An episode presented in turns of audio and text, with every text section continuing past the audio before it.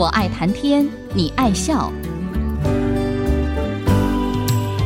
听主持人刘炯朗校长以深厚的学养、浓厚的人文关怀，谈笑间分享教育、科技，注入人文活泉。欢迎收听。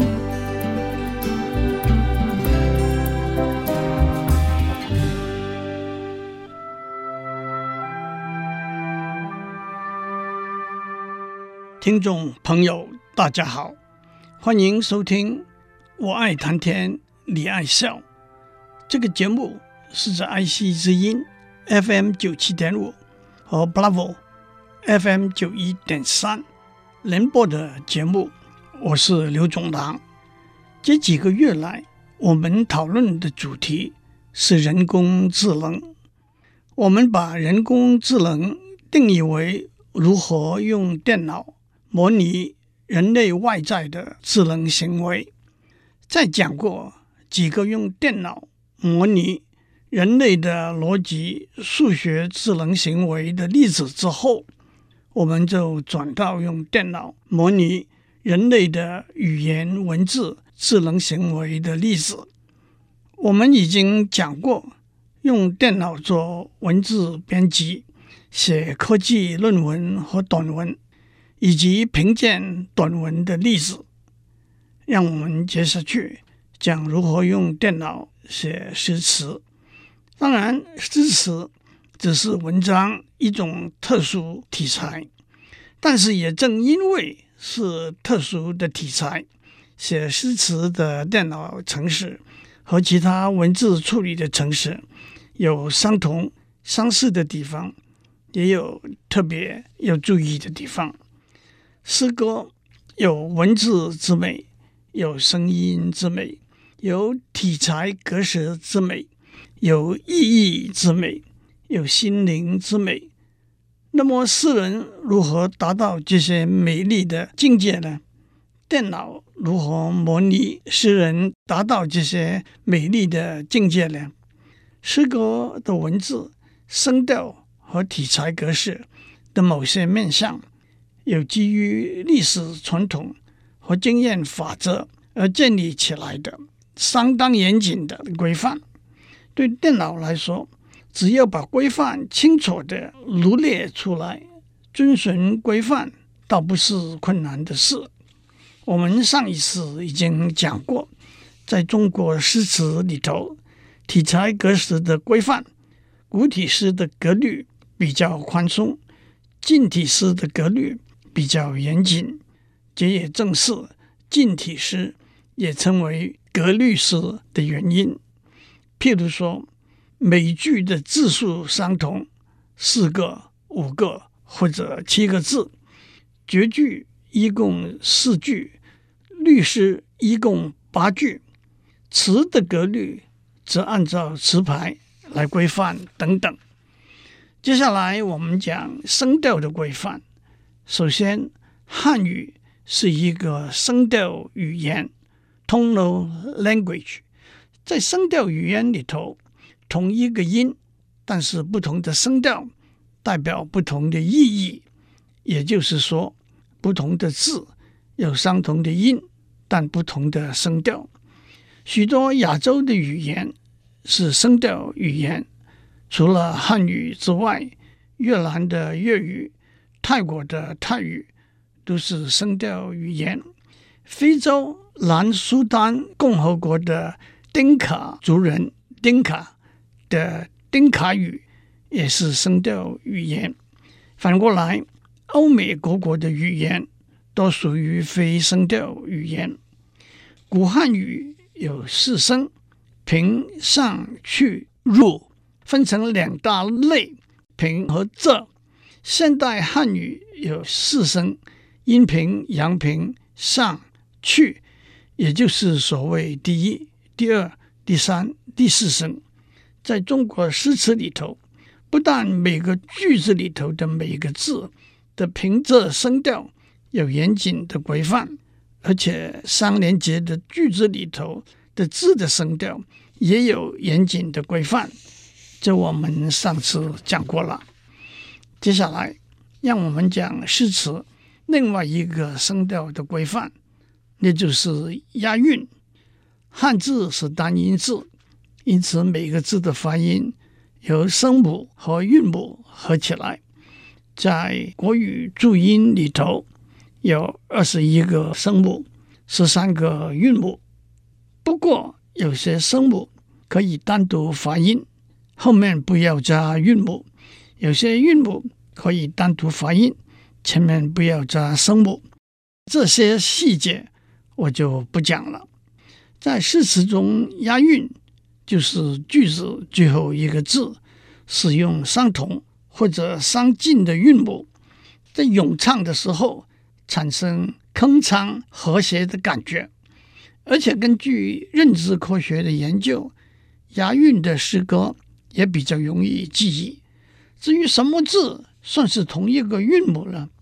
古人写近体诗是严格的按照韵书来押韵的。例如，一般人常常查阅的韵书是诗韵集成，其中平声有三十个韵，上声有二十九个韵，去声有三十个韵，入声有十七个韵，一共是一百零六个韵。例如，东南西北的东，中华民国的中。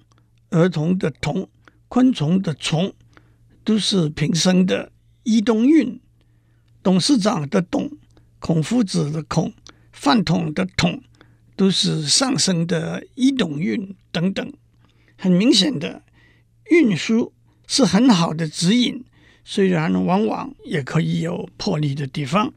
不过对电脑而言，只要按照运输的规范，那就不会出错了。让我也指出，近体诗只用平声韵，古诗可以用仄声韵，不过也有例外。例如“春眠不觉晓，处处闻啼鸟。夜来风雨声，花落知多少。”第一句的“晓”，第二句的“鸟”，第四句的“少”，都押仄声韵。都是古汉语的上声，现代汉语的第三声。请注意，多少的少是上声，老少的少是去声。讲到这里，很明显的，在别的语言文字里头，诗歌在文字和声道上也有相似的规范。让我从日文和英文的诗歌里头找一些比较简单。容易了解的例子，让我首先解释单音语言 （monosyllabic language） 和复音语言 （polysyllabic language） 这两个观念。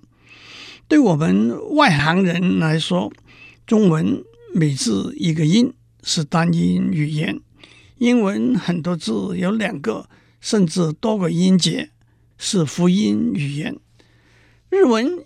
也是辅音语言，不过在日文里头，源自汉字的字有两个发音，一个叫音读，那就是使用这个汉字当初传入日本时候的汉语发音，那大多数是单音节的；一个叫训读，那是指借用汉字的形和义，却不采用汉字的发音，那就可能是单音节。或者是双音节的了，例如“家”这个字，音读念作“卡”，训读念作“乌气”；“足”这个字，音读念作“苏”或者“苏库”，训读念作“阿谢”。不过这只是相当皮毛的说法，学者专家对单音语言和复音语言的异同有相当深入和复杂的研究，譬如说，从语言演进的过程来说，为什么有些语言演变成单音语言，有些演变成复音语言？又譬如说，简单的说法，越南语和泰语都是单音语言，中文传入的影响是不可讳言的，但是专家们又不完全同意。他们是纯粹的单音语言，外来语的引入就是一个因素。我们先休息一下，待会儿再回来。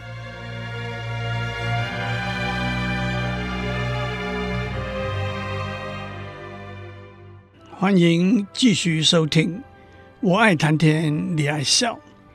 我们在上面讲过，单音语言，例如汉语，和复音语言，例如日语和英语的分别。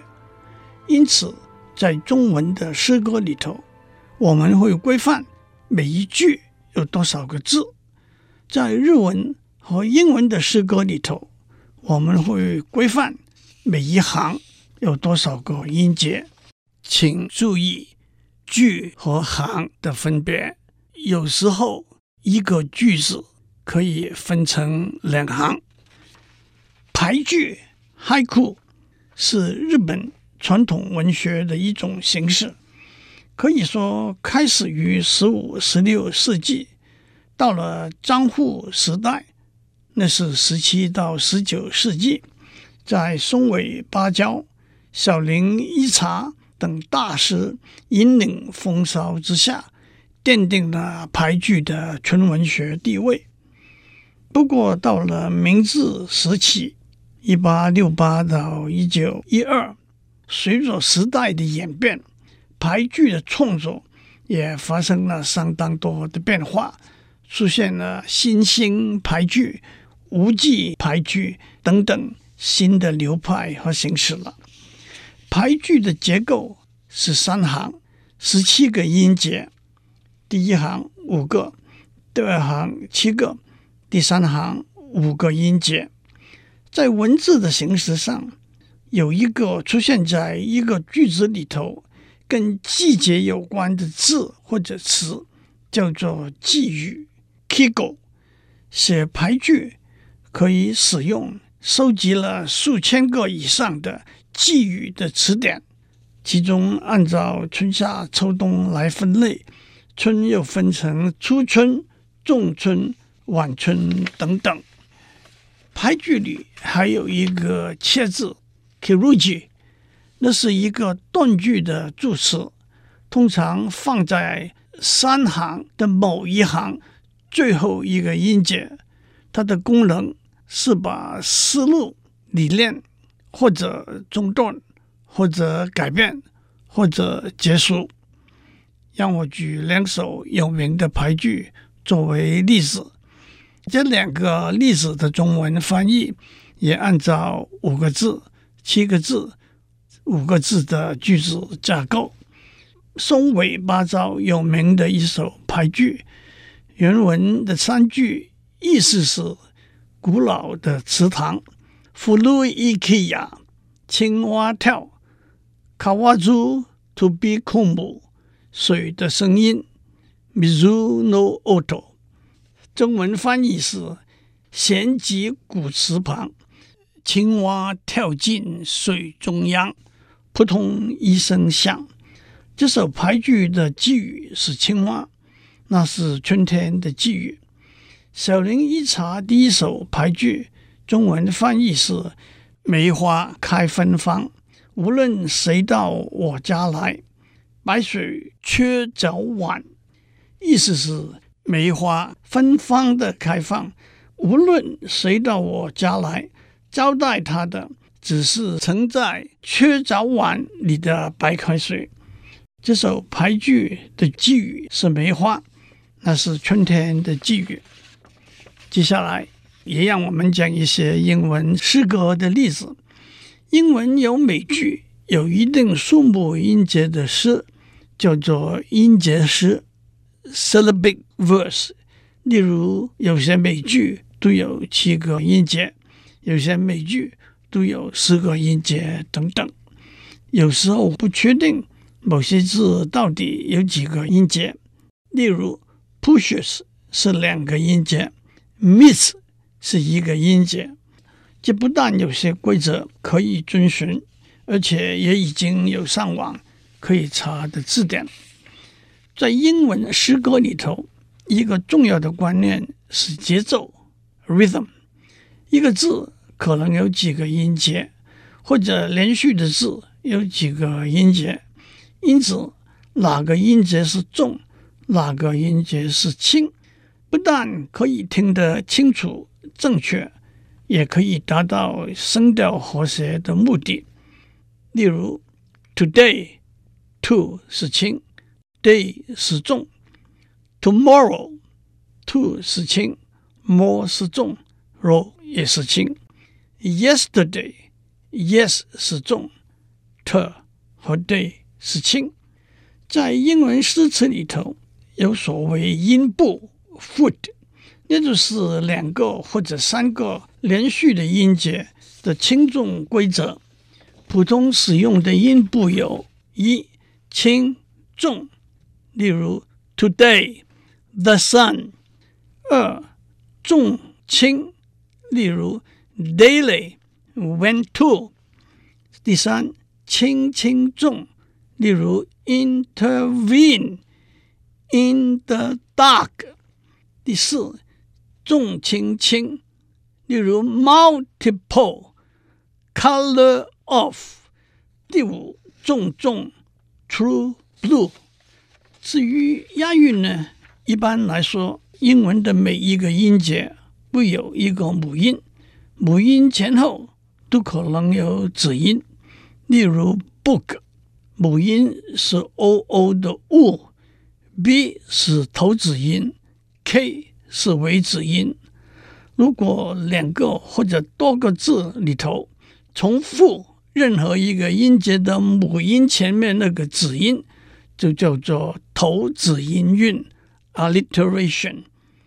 在多数的例子里头，头子音韵都是重复第一个音节的母音前面的子音。例如，sweet。Sixteen, sink or swim. The devil is in the detail. Peter Piper picked a peck of pickled peppers. 如果两个或者多个字里头重复一个音节的母音，后面的子音就叫做尾子音韵 （consonants）。例如，first and last, us and ends。至于 last but not least， 那既是头子音韵，又是尾子音韵了。如果两个或者多个字里头重复一个字的母音，叫做母音韵 （assonance）。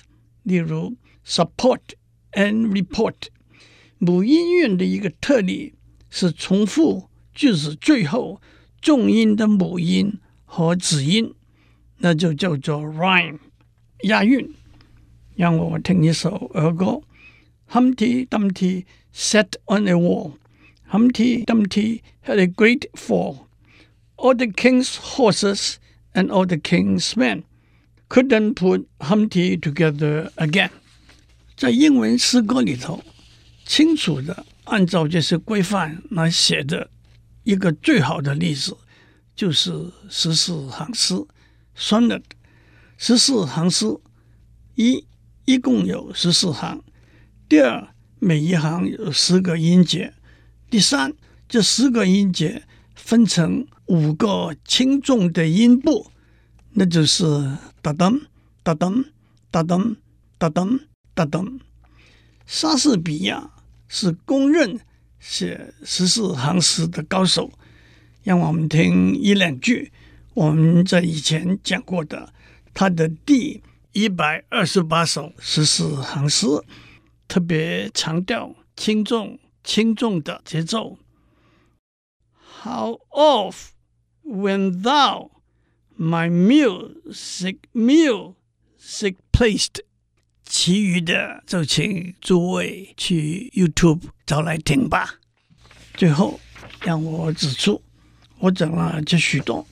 目的不是在给大家上一堂诗词的课，我要指出的是，在诗词里头有许多或者因为传统，或者因为经验而建立的法则，按照这些法则来写的诗词是正确的、美好的诗词的必要条件。但是让我也马上指出，这绝对不是充分条件。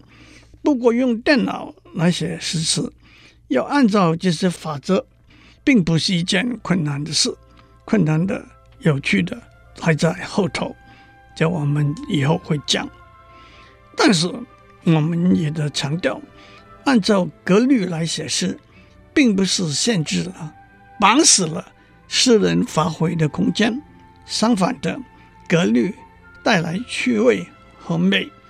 美国有名诗人 Robert Frost 说过：“不按照格律来写诗，就像把网拉下来打网球一样，既无趣味，也不精彩动人。”今天我们就讲到这里，祝您有个平安的一天。我们下周再见。探讨大小议题，举重若轻，蕴含知识逻辑，笑语生风。我爱谈天，你爱笑。联发科技真诚献上好礼，给每一颗跃动的智慧心灵。